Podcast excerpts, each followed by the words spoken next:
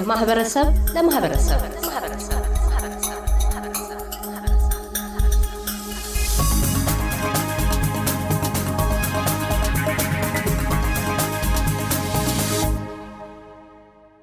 አቶ ሰለሞን አስናቀ ነዋሪነታቸው በአገረ አውስትራሊያ ሲሆን እትብታቸው የተቆረጠው ጎንደር ጎርጎራ ከተማ ነው። ከጦር ካምፕ ውልደታቸውና የአዲስ አበባና የአዘዞ ከተሞች እድገታቸው ይነሳሉ። የተወለድኩት ጎንደር ክፍለ ሀገር ጎርጎራ ከተማ ነው። የጣና ሐይቅ ዳር ያለች ትንሽ ከተማ ነች። እዛ ነው የተወለድኩት። አባቴ በውትድርና ዓለም ስለነበረ የተወለድኩትም እዛ ጦር ሰፈር ውስጥ ነው። ከዛ የሶስት ዓመት ልጅ እያለሁ ወደ አዲስ አበባ 1953 ማለት ነው ወደ አዲስ አበባ ተዛውሮ አባቴ ወደዛው ወደ አዲስ አበባ ጉዞ ቀጠልን። የሶስት ዓመት ልጅ ሆኜ ነው አዲስ አበባ የደረስኩት። በዚህ ሂደት ውስጥ እንደሚታወቀው በዛ ዓመተ ምህረት በሀገሪቱ ውስጥ የመፈንቅለ መንግስት ሙከራ ተደርጎ ስለነበር 1953 ማለት ነው። አባቴ ለካ በዛ ምክንያት ነው የኮር ዘበኛ የተጓደሉትን ለማሟላት ተዛውሮ የሄደው እና ከዛ ብዙም ሳይቆይ ከኮር ዘበኛ ወደ ሰላም አስከባሪነት 1953 ወደ ኮንጎ ሄደ።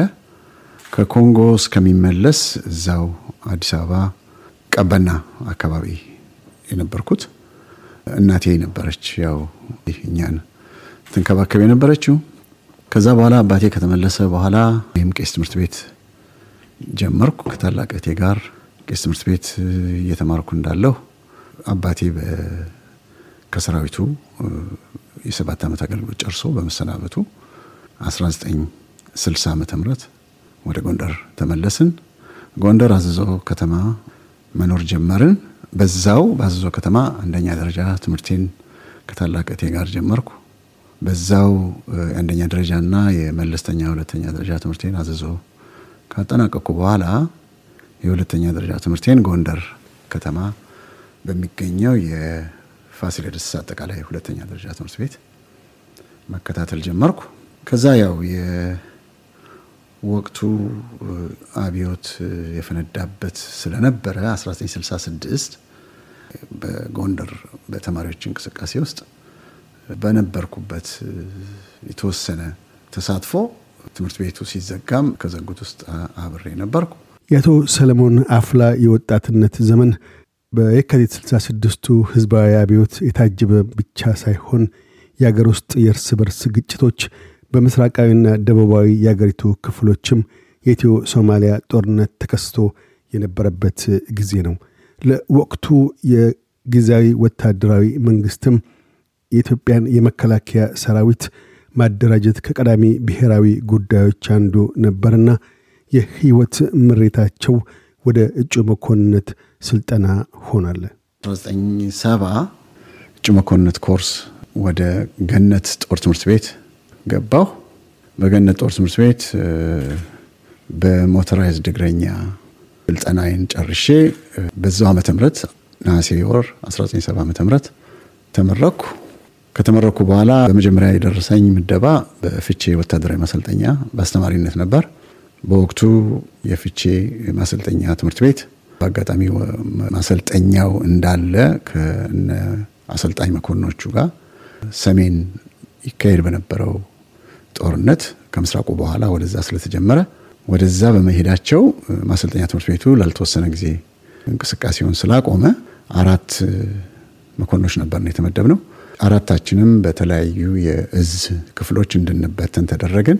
እንግዲህ እኔ በዛን ጊዜ የደረሰኝ ደቡብ እዝ ነው። በደቡብ እዝ ወደ አዋሳ መሄድ ስለነበረብኝ ከሌሎች መኮንኖች ጋር አዋሳ ከሐዋሳም የደቡብ እዝ በወቅቱ አዛዥ የነበሩት ጀነራል ደምሴ ቡልቱ ተቀበሉን፣ ምክር ሰጡን።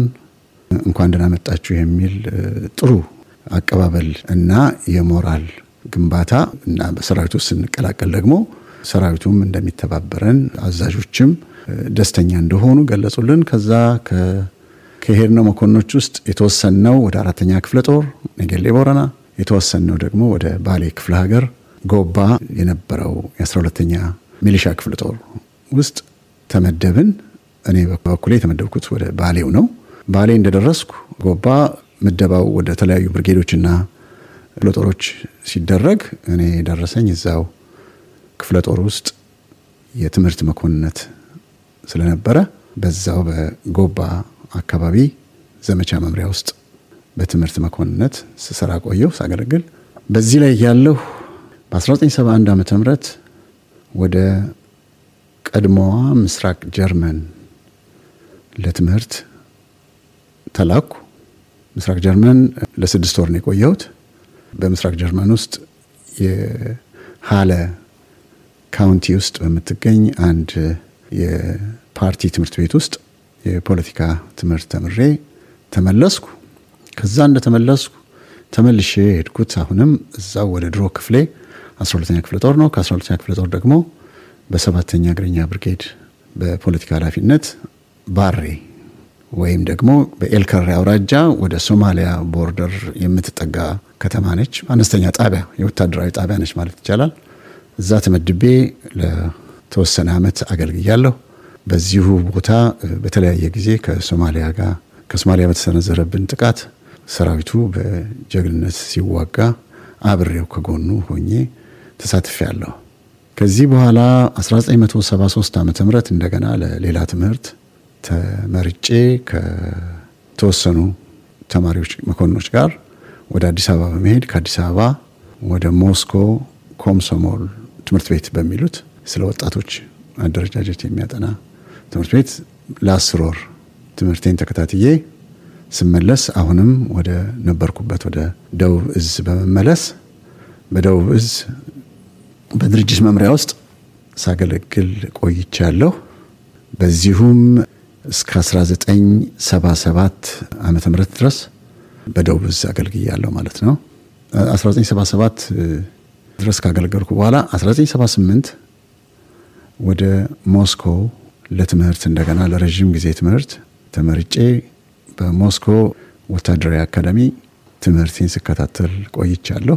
በዚህ አካዳሚ ብዙ የኢትዮጵያ መኮንኖች እና እንዲሁም ጓደኞቼም በነበርንበት ወቅት በተለያየ ጊዜ የመጡ መኮንኖች ስለነበሩ የእኛ ሲኒየሮችም ስለነበሩ ከቀደሙት ሲኒየሮች ትምህርት በመውሰድ ትምህርቱን በአግባቡ ለመቀበል በመዘጋጀት በተቻለኝ መጠን ይሄ ትምህርት የመጨረሻ ለእኔም ለወደፊት ሕይወቴ ጠቃሚ ይሆናል ብዬ ስለመረጥኩት በጥንቃቄና በጥሩ አትኩረት ትምህርቴን ስከታተል ቆይቻለሁ።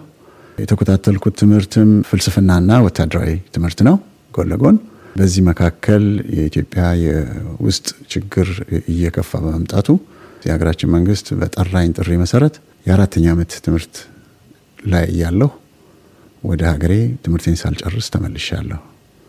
ተመልሼም ወደ ትግራይ ሶስተኛ ቤታዊ ሰራዊት ተቋቁሞ ስለነበረ በሶስተኛ ቤታዊ ሰራዊት ውስጥ ተመድቤ በትግራይ እስከ 1981 ድረስ ቆይቻለሁ። ከሞስኮ ከተመለሱ በኋላ ለሁለት ዓመታት ያህልም ሲያቆዩ በ1982 የሻለቃነት ወታደራዊ ማዕረጋቸውን ሳያገኙ በሻምበልነት ማዕረጋቸው በተለያዩ ምክንያቶች ሰራዊቱን ትተው በትውልድ ክፍለ ሀገራቸው ጎንደር በኩል የሱዳን ድንበር ተሻገሩ፣ ስደተኛም ሆኑ። ሱዳን 82 በጣም አስቸጋሪ በሆነ የእግር ጉዞ በጎንደር በኩል አድርጌ ያው ሱዳን ገባው በኋላ ሶፎሃ የሚባል ቦታ ነው የመጀመሪያ የሱዳን ጣቢያ ላይ የገባሁትና ቀይ መስቀልን ያገኘ ነው።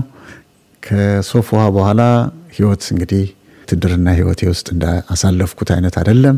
ጠቅላላ እንግዲህ ከሲቪልም አኗኗር የበለጠ ሌላ አይነት የሆነ የስደተኛ ባዶነት የሚሰማ ግን at least በህይወት እስካለሁ ድረስ የሚቀጥለውን ዘመን ለማየት እሞክራለሁ በሚል ራሴን በማጽናናት የስደቱን ህይወት ጀመርኩት ማለት ነው። ከሶፎዋ ወደ ገዳሪፍ መሄድ ነበረብን። ቀጥለው ከተማ ነው ሶፎዋ። በአጋጣሚ የዚህ የኢትዮጵያ ስደተኞች መናኸሪያ ነው ማለት ይቻላል። ስደተኞች ካምፕ ነው እና ይሄ ካምፕ በአብዛኛው በተቃዋሚ ድርጅቶች ስር ያለም ነው ማለት ይቻላል እና ለመቆየት እዛ የሚያስችል ሁኔታዎች ስላልነበሩ ወደ ገዳሪፍ አመራን። በእውነት ገዳሪፍ ቅልቅል ነው። ብዙ ኢትዮጵያውያኖች አሉ ከተለያየ የመንግስት መስሪያ ቤቶች ከተለያየ ህይወት የመጡ ሰዎች አሉ። እንግዲህ ከነሱ ጋር ተቀላቅሎ አዲሱን የስደት ኑሮ መጀመር አስገድዶኛል። በዚህ ሂደት ውስጥ ወደ ካርቱም ለመሄድ የሚያስችሉ አንዳንድ ነገሮችን ማሟላት ነበረብን። እሱን እንግዲህ ማቀው ሰውም አገኘሁ በአጋጣሚ ድሮ በትምህርት ቤት ማቀው ጎንደር በሱ አማካኝነት የይለፍ ወረቀት አውጥተን ከኔና ጓደኛዬ ጋር ማለት ነው ወደ ካርቱም አመራን። ካርቱም በጣም ሰፊና እንደ ገዳሪፉ ብዙ ኢትዮጵያውያኖች የከተሙበት እና ህይወት በአብዛኛው አስቸጋሪም እንደገና ማሳዛኝም የሆነበት ውስጥ እንዳሉ ተመለከትኩ። ከዚህ ውስጥ እንግዲህ እኔም እንደዛው የማይቀርልኝ ስለሆነ በዛው ሂደት ውስጥ ተቀላቅዬ የተገኘውን ስራ በመስራት የሱዳን ህይወት ጀመርኩት ማለት ነው። በዚህ አጋጣሚ ሱዳን ውስጥ ቀደም ሲል በእህቴ በኩል እህቴ የምታውቃቸው ሰዎች እሷ በአጋጣሚ የለችም እዛ ቦታ ላይ ግን እሷን የሚያውቁ ሰዎች ትልቅ ትብብር አደረጉልኝ። መጠለያን በተመለከተ ራሴንም እንዳቋቁም አንዳንድ ነገሮችን ረዱኝ። ከዛ በኋላ ግን ስራውን መፈለጉ የራሴ ጉዳይ ሆነ። ከኛ በፊትም ቀደም ብሎ የተሰደደ ሌላ አንድ ጓደኛችን መኮንን ነበር። እንደዚሁ እሱ ከፍተኛውን እርዳታ አድርጎልን ስራ የስራ አቅጣጫም አሳይቶን አሜሪካን ትምህርት ቤት በሴኪሪቲነት ሰርቻለሁ። ከዛ በኋላ ደግሞ በዓለም አቀፍ ቀይ መስቀል ድርጅት ውስጥ እንደዚሁ ሰርቻለሁ። በዛ ስራ ላይ ነው የቆየሁት ማለት ይቻላል እስከምመጣበት ጊዜ ድረስ በእውነት ደስተኛ ነበርኩ ማለት እችላለሁ። በኋላ በዚህ ህይወቴ ውስጥ ግን ያው ኢትዮጵያ ውስጥ ጥያት የመጣኋት አንድ ልጄ ነበረች። እሷን ከተለየኋት ብዙ ጊዜም ስለሆነ ማለት ወደ ውጭ ሀገር ስለቆየሁ ብዙ አላሳደግኳትም። ከእሷ ናፍቆት በስተቀር ብዙም የተጎዳሁት ነገር የለም ማለት እችላለሁ ካርቱም እያለሁ። ከዛ በኋላ ህይወት ነውና እንደገና ሱዳን ውስጥም ተዋወቅኩኝ አንድ ቤተሰብ፣ በዛም አንድ ቆንጆ ልጅ ወለድኩ። እዚህም የሱዳን ህይወቴን በተቻለ መጠን እያቻቻልኩና ራሴንም እያደላደልኩ ለመኖር ሞከርኩ። በመጨረሻ ወደ አውስትሬሊያ የሚያቀኝ የቅርብ ጓደኛ የሆነ ስፖንሰር ልኮልኝ አውስትሬሊያ መምጣት ችያለሁ። የአቶ ሰለሞን አጭር የህይወት ታሪክ ወግ በዚሁ አያከትምም። በቀጣይነት ከሱዳን ስደት ወደ አውስትሬሊያ ለዳግም ሰፈራና የሥራ የቤተሰብና የወደፊት የኑሮ ትልም ያወጋሉ። እያደመጡ የነበረው የ SBS አማርኛ ፕሮግራምን ነበር። የፕሮግራሙን ቀጥታ ስርጭት ሰኞና አርብ ምሽቶች ያድምጡ። እንዲሁም ድረገጻችንን በመጎብኘት on demand እና በ SBS mobile app ማድመጥ ይችላሉ። ድረገጻችንን SBS dot com dot au Amharic ን ይጎብኙ።